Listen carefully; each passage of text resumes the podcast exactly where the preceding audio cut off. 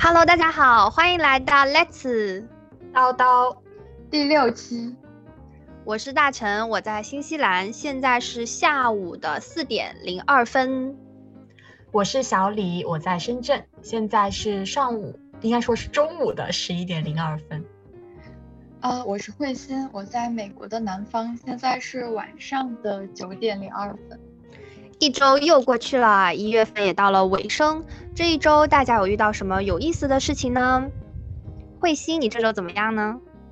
啊，我这个周非常的充实，就是有好多嗯讲座呀、开会呀，跟小朋友互动啊，跟老师的互动，跟教授的互动。然后我想分享的，对，就是反正超级忙。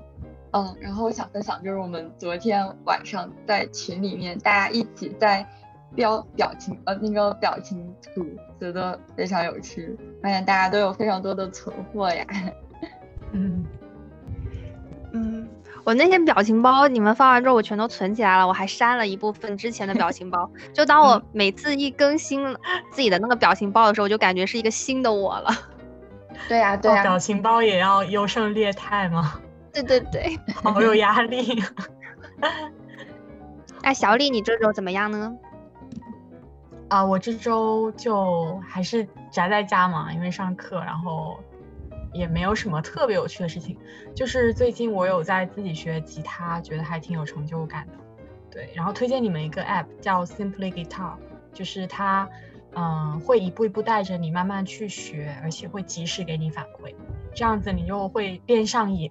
就是你总是想去弹一弹，然后，嗯，就每次都能收获那种啊，我今天又学到了一点的那种感觉，还挺好的。哎，大成，那你这周有什么有趣的事情吗？嗯，我这周我这周就是忙着去买下周入职新工作所需要的那些衣服，就是那些什么 business casual 的衣服，因为我平时都太 casual 了，我就没有那类型的衣服。然后我发现我的身材。瘦就是由于我的身材导致我选择受限，我必须要买一些，就是那些嗯裙，就是我太挑身材了，所以我现在就很烦，因为我最近就是开车去了很多个 mall 去找我的那些衣服，但都嗯找的不是说特别好，嗯，我就在想，如果我男朋友在新西兰就好了，他就可以去当我的司机了。哎，大琛，身为二十一世纪的独立女性，怎么能让男朋友帮你开车呢？嗯，没关系啊，就男朋友就是要多来用他干活的嘛，对吧？嗯，呃，我的男朋友（括号我的男朋友）不代表其他男朋友，帮我加一个后期。对，你是怕引发男同胞的众怒，对吗？对，我怕有人评论说把大臣踢出 Let's 叨叨。我们不会踢你的，放心。确保你男朋友不要看到这期。好的。嗯那我们今天就刚好聊到这个嘛，其实也是很呼应我们今天想聊的一个话题，就是我们来聊聊独立女性这个东西。嗯，其实这是个非常 对，嗯，就是其实是一个非常大的话题，但是我我们三个其实都很想聊嘛，一直，嗯嗯，觉得也是最近社会的一个热点，所以呢，就今天好好再来聊一聊。首先就是大家，你们觉得什么是独立女性呢？比如说，或者说说到独立女性，你们会想到什么人？或者说举一些例子，或者说身上有哪些特质，你觉得她可以算是独立女性？我觉得，嗯，我更倾向于思想独立，因为如果我觉得一个女生她能就是独立的去思考。自己想要什么，不想要什么，然后思考就是在他身上发生的事情以及周围的环境。我觉得在这种前提之下，他的生活或者他的人生轨迹应该是按照他觉得适合他的方向去走。所以我理解的独立女性就是至少要思想独立的。我也觉得，就思想独立很重要。像我想到独立女性，可能就会想到一些模板，比如说像。三毛啊，还有就是《傲慢与偏见》里面的伊丽莎白，还有波伏娃，还有美国大法官金斯伯格这类人，我觉得他们就是可以选择自己的生活，追求自己的梦想。就像刚刚慧心说的，可以选择适合自己的，然后知道自己想要什么的那类女性，是思想独立的。嗯，就是因为我觉得长久以来好像大家都很喜欢探讨说，哎，女性是怎么被所谓爱情、家庭或婚姻束缚的？感觉这是一个很永恒的话题嘛。然后到了现代，可能女性面临的一些新的困境是，她需要去平衡事业与家庭了。嗯，就是每个年代对于独立女性的概念也在不停的转变。那你们会觉得自己 是独立女性吗？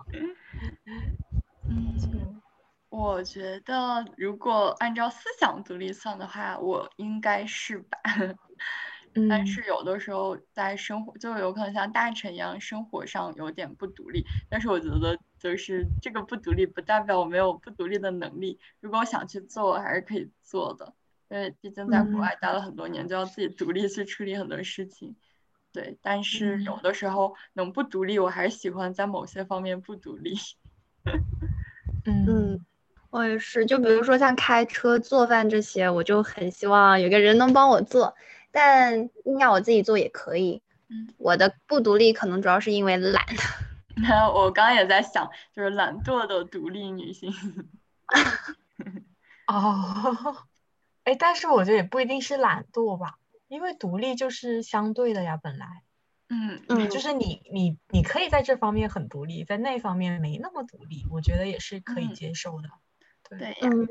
而且我觉得很难有一个人在所有的方面都非常独立，就永远都不需要别人的帮助，觉得 impossible。对，对呀，这种很难找到工作哎，不是 team player。对呀，对呀，对呀，对。但是现在这个社会会不会有时候大家会对女性的要求就是，我需要你独立的时候你就给我独立，我不需要你独立的时候我就需要你不独立一点，会不会也有这种的？我觉得会呀，就是，嗯，我觉得就是，咦，我之前好像看过有那种什么新的新三从四德之类的，嗯，在印象中好像说，诶，如要能主动的单独的操持家务啊，然后要伺候自己的丈夫啊，要小鸟依人，反正就类似于这种。我在想很多 都挺挺矛盾的，其实。好可惜，我这种。对对对，好像就是这个独立不是你自己去想什么，而是被一些社会上或者在新时代一些要求要求着你去做什么，有点像被迫去独立，被迫去依赖。哦，对。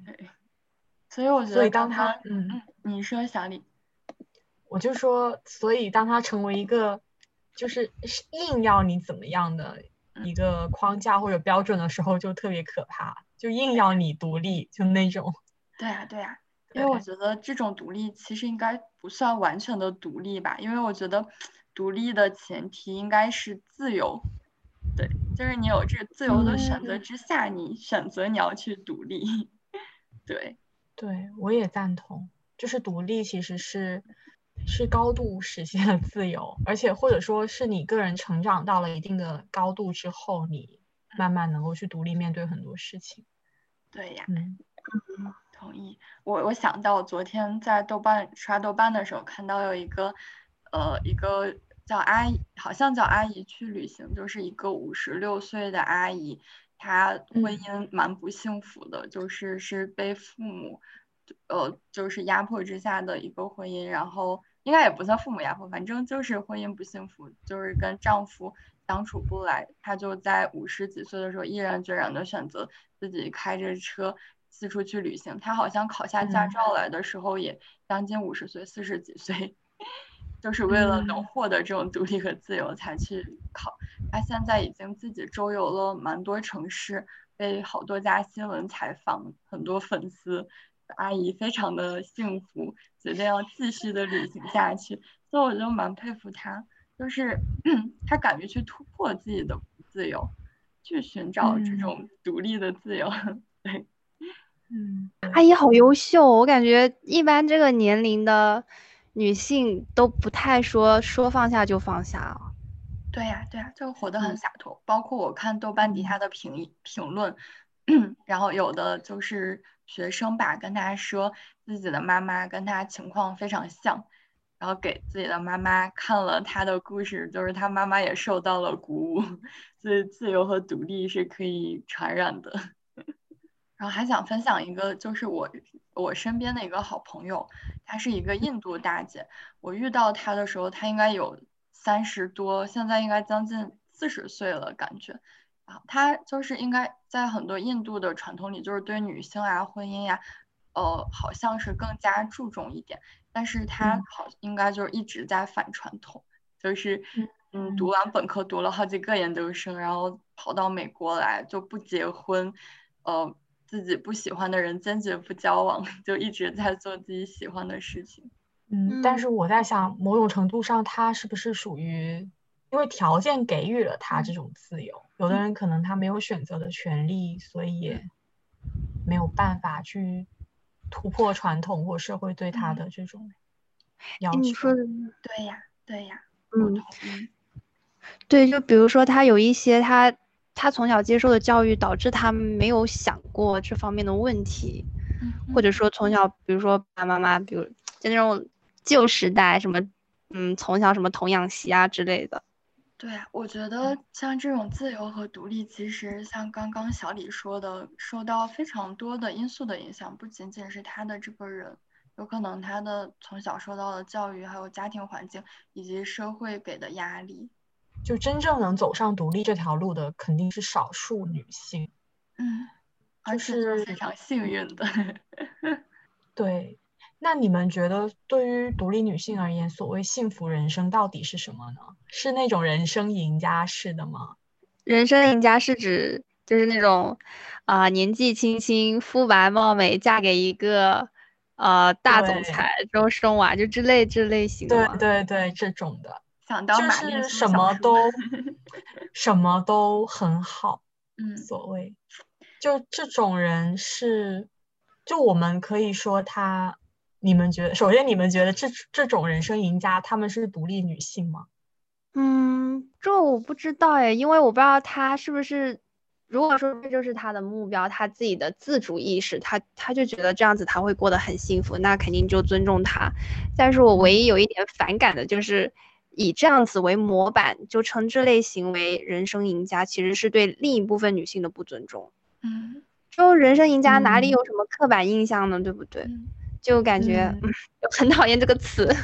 对呀，我我我也觉得，就是我们所谓的这种人生赢家，其实有可能在价值观方面有一点点的扭曲。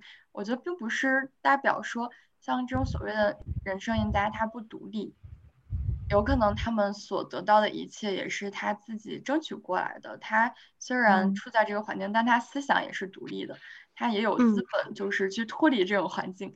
所以我觉得，在这个意义上来说，她应该还算独立的。但是如果像把自己的生活重心全部都放在了丈夫身上，就每天都小心翼翼的警惕啊，自己丈夫会不会出轨呀？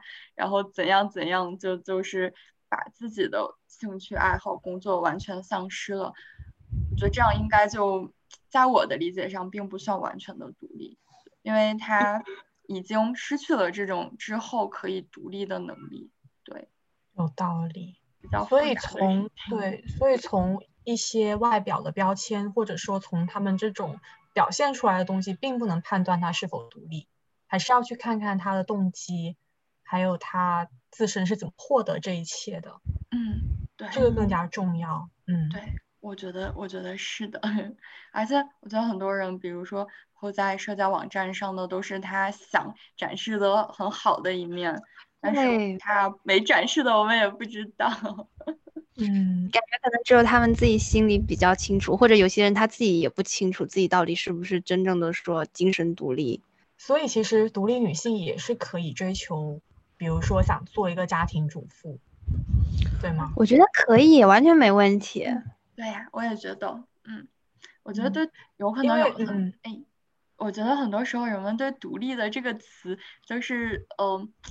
有有，就我觉得，首先对这个词也许理解比较片面，其次对很多女性的职业的理解也比较片面。比如说像家庭主妇，它其实也也算是一种职业，就是会被人更多就是去负面化，或者一些比如说教小朋友啊，或者做底层，就是做儿童教育，嗯，也会很多人问我说，哎，那你这样以后是不是没有办法去养活自己？就有很多这种负面的信息。嗯，非常理解。对对对，是的。嗯。但是我可以独立的养活我自己呀。嗯，大成有什么想说？你刚刚有什么想说吗？其实说实话，我觉得当家庭主妇挺难的。嗯。而且如果一个女性她就是她觉得当家庭主妇更能实现她自己价值的话，她是自己就是他自主意识，其实我觉得挺好的。当家庭主妇不一定说就是依赖这个男的，他只是一种相对性的依赖。我觉得独立就是他。独立不是一种完全依赖，我觉得他就是那种相对性的，就是互相依赖。嗯嗯嗯。呃，我当然我刚刚说的是指在二人世界当中。嗯嗯，就是在我看来，独立不是不依赖，而是更成熟的依赖。嗯哦，我我觉得你这一点非常非常好。对，但是我觉得做到这个很需要智慧。嗯，那怎样算成熟的依赖？我很好奇。嗯，这个我也在思考中。我觉得依赖有的时候不一定就是因为你做不到，你才要去依赖别人。有的时候依赖别人，也许是给别人一种力量的感觉，就是这个对方会觉得，啊，原来我是被需要的，我是可以被依赖的。所以我觉得，对对对，我我之前好像听到，就是比较好的关系是你们。该独立的时候就独立，然后该依赖的时候就依赖，跟大跟大成刚刚讲的也比较像，对。因为我觉得真的是对的，其实这个观念是进步了的。就是说，其实对于婚姻、爱情、家庭，我们不是说要摆脱，我们是学会怎么样跟他们更好的去相处，找到适合自己的相处方式去相处。就是我觉得独立，该独立的时候独立，不需要独立的时候也可以不独立。嗯 嗯嗯，而且成熟的依赖好像应该是属于那种有选择性的，就像小朋友的那种依赖，他肯定是非成熟性的依赖，他就属于什么都是完全靠靠另外一个人。其实我想到，为什么大家会觉得家庭主妇不是独立女性，就是在很大程度上是因为经济她没有办法独立，因为家庭主妇她没有收入嘛，所以可能。大家就会觉得啊，你经济没有办法独立，你必须依赖另一半的收入来维持你的生活。嗯，所以很大程度上你就已经不独立了。嗯，但是刚刚你们听你们的观点，好像又是说大家的独立是很多维度的嘛？那可能经济上不独立，但是我可以在其他方面提供我的价值，或者是这个意思吗？如果说经济基础决定上层建筑，那对于全职妈妈，你们觉得她，她这种独立算是哪一种呢？她她的这种精神独立会不会被她的经济独立所影响呢？嗯，其实我觉得可能会，因为往往你经济没有办法独立的情况下，你要真正实现精神独立是有一定难度的，嗯，对吧？因为你没有资源去让自己的精神可能获得很多的发展的空间。嗯，我觉得确实是会。对我，我其实也同意小李讲的话，就是经济经济独立非常重要。嗯，但是从我的角度来讲，我总是在想说，如果一个有呃思想或者精神独立的人，那他会不会就是比较去积极的去摆脱自己这种经济不独立的困境？去寻找一些方法，比如说我知道有一些全职妈妈通过就是分享自己做的饭啊，就变网红啊，或者就做一些兼职，也赚了很多钱。所以我觉得是他们有了精神独立之后，才愿意去摆脱这种困境。所以我们对全职妈妈太太有刻板印象了，也是。对，我觉得他们一定是某种人，其实也不是。不是全职妈妈努力的全职妈妈，说不定当了个日赚百万的网红，月赚百万百万。对呀，就是啊。我之前好像看很多人分享自己做的便当，就是给宝宝做，就对超多人关注，又自己开微店卖书。对，这也是。那很厉害。对，我觉得他首先要有这些想法。他去执行，然后才可以，就是即使在做全职妈妈，还是可以保证自己的各种独立。主要还是精神独立。嗯，对啊，我觉得是我突然想到了一个例子，我之前好像看过一个帖子，呃，发帖子的人是一个大学教授，他自己本身是博士毕业。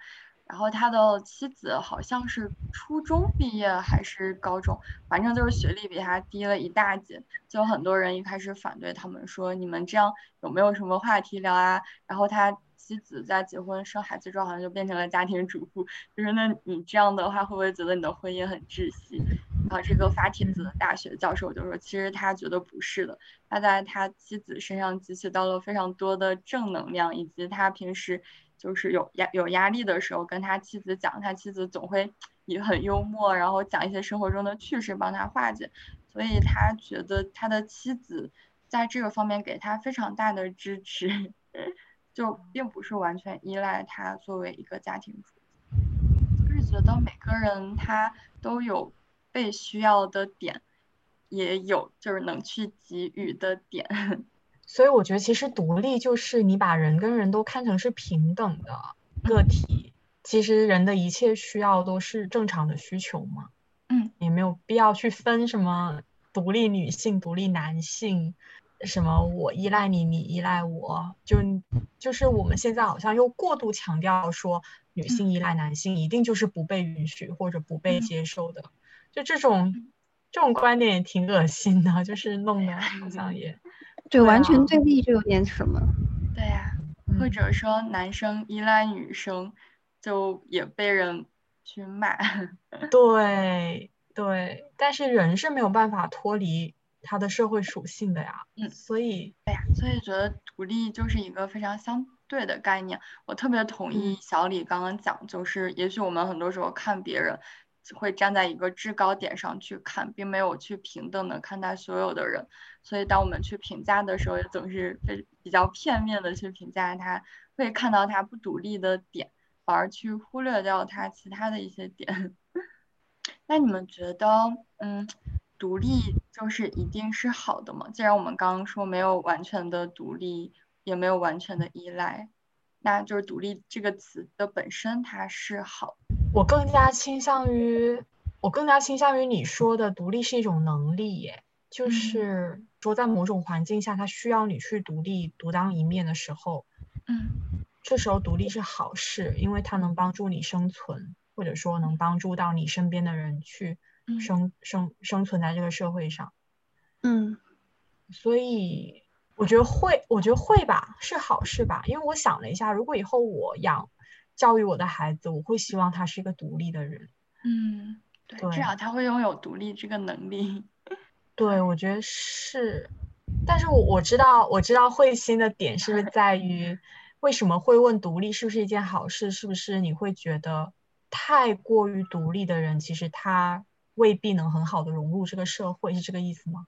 嗯，对呀，我觉得是。对对对，是的，是有这个感觉。哦，我是在想，如果有一个人他很独立，然后他可能不太需要别人的帮忙，但如果他变得因此变得很自大，假设，那这样子的话，可能就有一点不太好。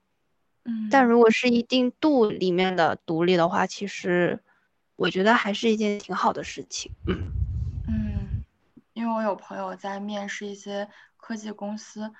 就是大的公司，他们会非常强调说你怎么样跟人家的合作，就不要怎么样去很好的去依赖别人吧。就是虽然有的时候会觉得中西方可以讲一下我我的专业，就比如说中西方文化之间的差异，比如大家会觉得说东方人会更加的喜欢跟别人在一起，去服从集体的安排，就比较缺少一下自己的独立的思想跟想法。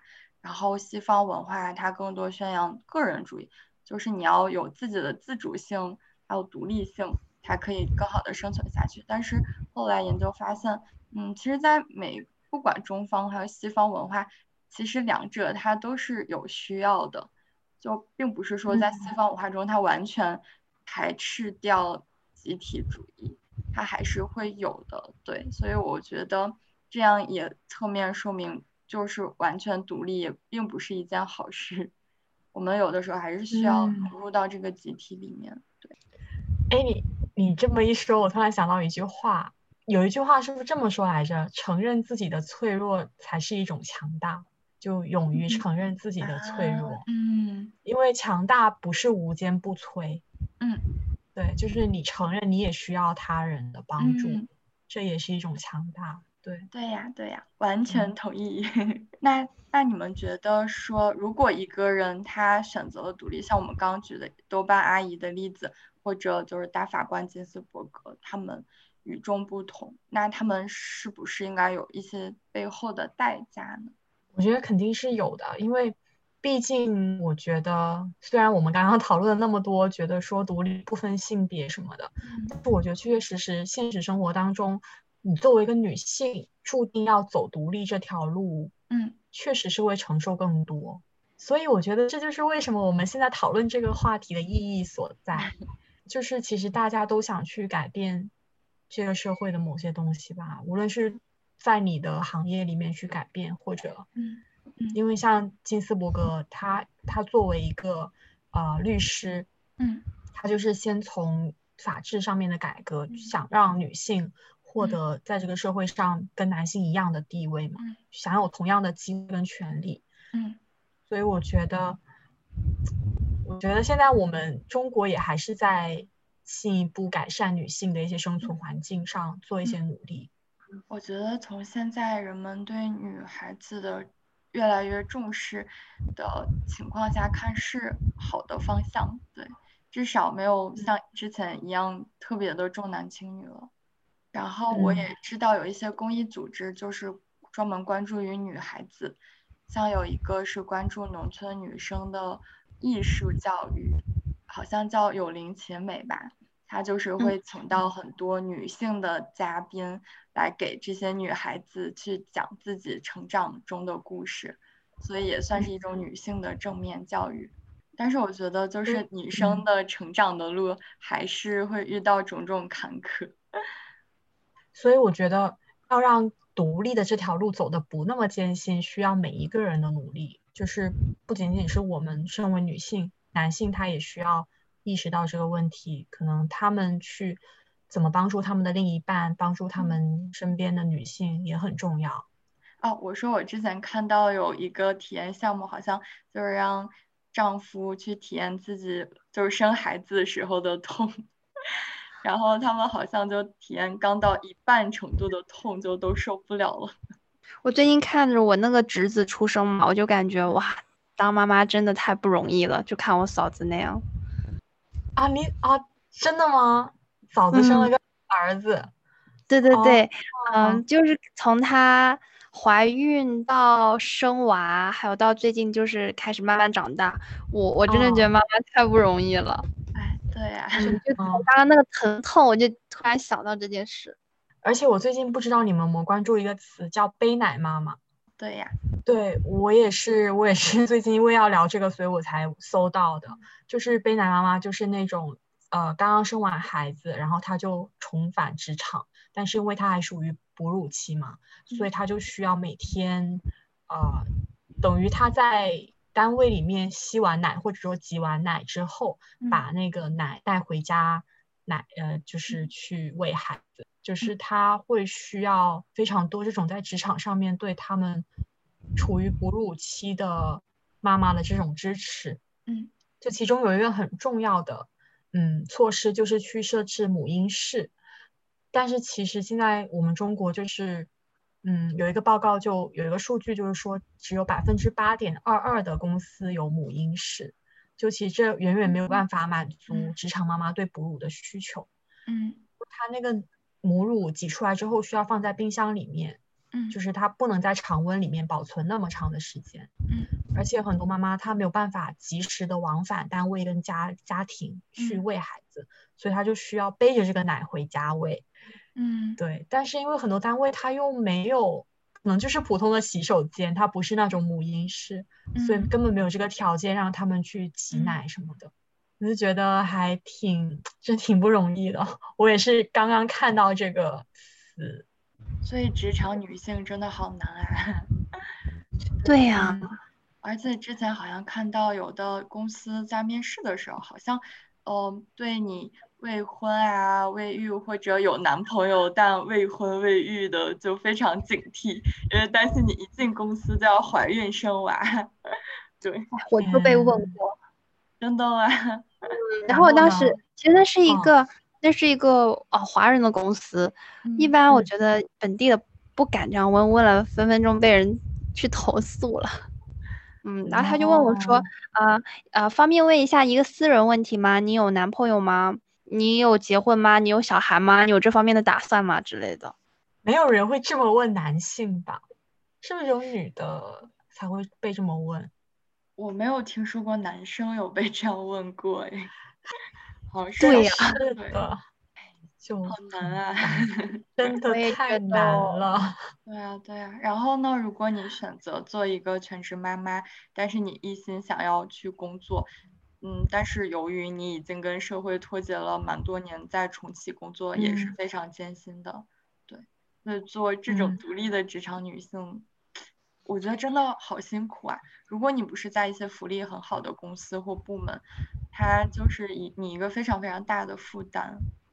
哎，你们还记得我们小时候爸爸妈妈都是怎么过来的吗？因为我想起以前我在豆瓣看的一个帖子，就说啊，他们也是九零后嘛，小时候就可以经常跟妈妈去单位，然后单位就有一群小朋友都是带着娃上班之类的，就有时候 还有什么托儿所之类的。但感觉现在好像越来越严了。我觉得那种他们应该是什么机关单位吧，就嗯，属于那种福利比较好的，是吗？嗯，私人企业可能是对对呀。我我妈妈是老师，所以他们就是会有产假呀，因为身边非常多的女性，所以就是对大家比较宽松。小时候也经常去他们学校玩，对。但是我知道，就是私人企业不太友好，因为我有一个好朋友，她就是在一个私人企业，她去年怀孕生孩子，然后生完孩子应该就被公司给辞了，所以她后来呀生完孩子之后要重新去找了工作。对，而且就算不是被辞吧，可能也会有一些边缘化，因为你毕竟已经离开岗位太久了，所以。对呀，我有一个朋友，然后他姐姐因为当初在创业期间非常非常忙，就是生孩子一直拖，就是两个人结婚了十年之后好像才生孩子。对，但是他生孩子的时候应该就不是一个非常适合生宝宝的年龄了，也付出了蛮多辛苦的感觉。对，现在独立女性在职场上确实面临了许多困难，嗯，还有一些挑战吧。我觉得今天跟大家聊了一下，我现在对独立女性的一些看法是，我觉得独立主要是一种精神独立，但是它不代表说你就不能去依赖别人，而是一种更相对性的、更成熟的依赖，不能让独立成为你自己的一种枷锁，就为了独立而独立。其实我觉得反而是一种不独立，嗯，这是我自己的一点看法。那像，嗯，不知道小李跟慧心你们是怎么觉得呢？小李，你觉得？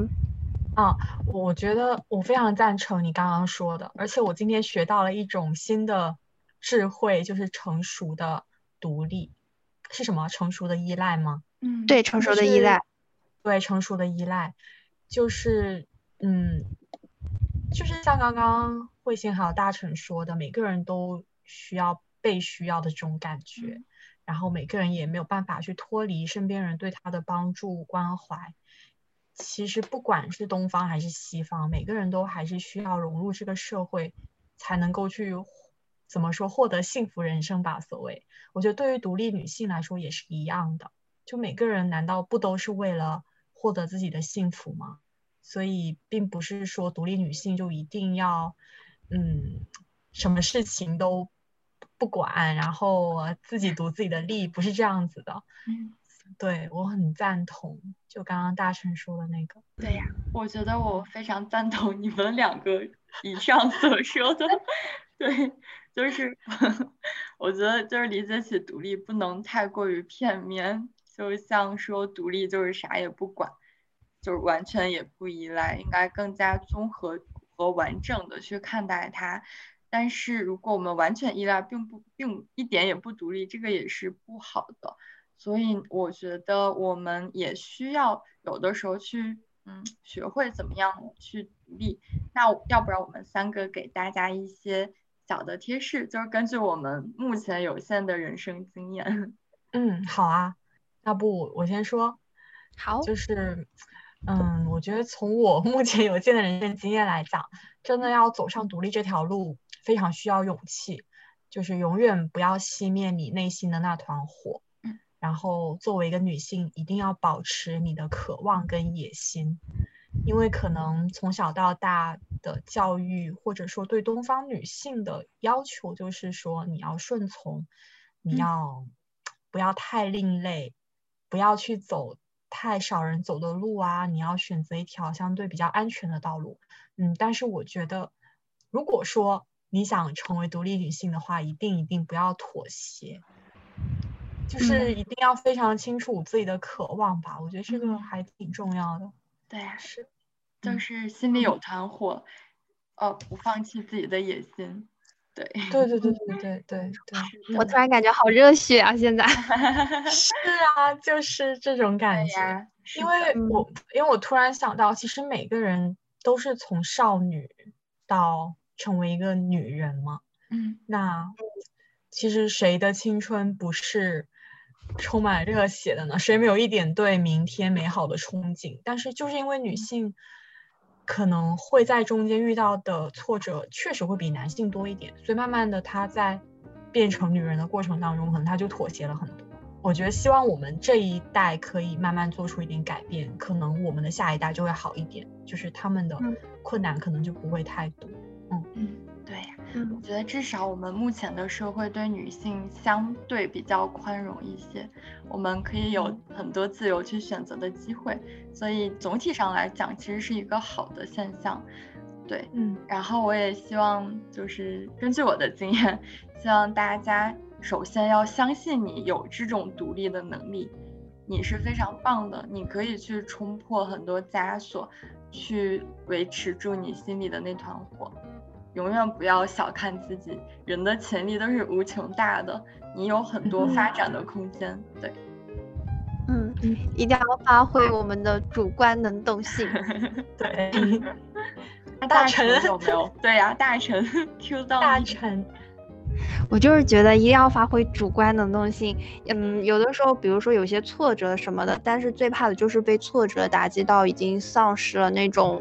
也不是说反抗吧，就是丧失了一种勇气，勇气也很重要。嗯嗯，而且听完你们两个刚刚的一些分享，我就觉得哇，现在的我感觉热血沸腾，我感觉我还可以出去大战三百回合。就希望能一直保持住，就哪怕会有消极的时候，但是想到现在今天此时此刻这种很比较比较有积极。很有勇气的这个心情的这种感受，我希望可以维持下去。在我消极的时候，可以想一想。嗯，对的，我们我们特别五月天。那我们这一期就聊了关于独立女性的这个话题，我们探讨了什么是独立女性，然后呢，还探讨了不独立其实也是可以的，我们也需要适当的去依赖别人，啊，然后还探讨了一下对于。目前独立女性的一些困境，还有她在生活职场上遇到的一些困难，大家都有了一些启发跟收获。那么，对于现在在收听这期播客的听众们来说，无论你是男性也好，女性也好，或者说你是女性，但是不同是不同年对不同年龄段，或者说，嗯，你现在也是在。还是学生，或者说还是职场上面的女性，是妈妈还是非妈妈？全职妈妈，全职还是兼职妈？也没有兼职妈妈，有职场女性妈妈。对，我们都非常欢迎大家来跟我们探讨，呃，分享你对独立的看法。嗯，欢迎给我们评论或者说出你的故事。我们下期见。好，下期再见，拜拜，拜拜。拜拜。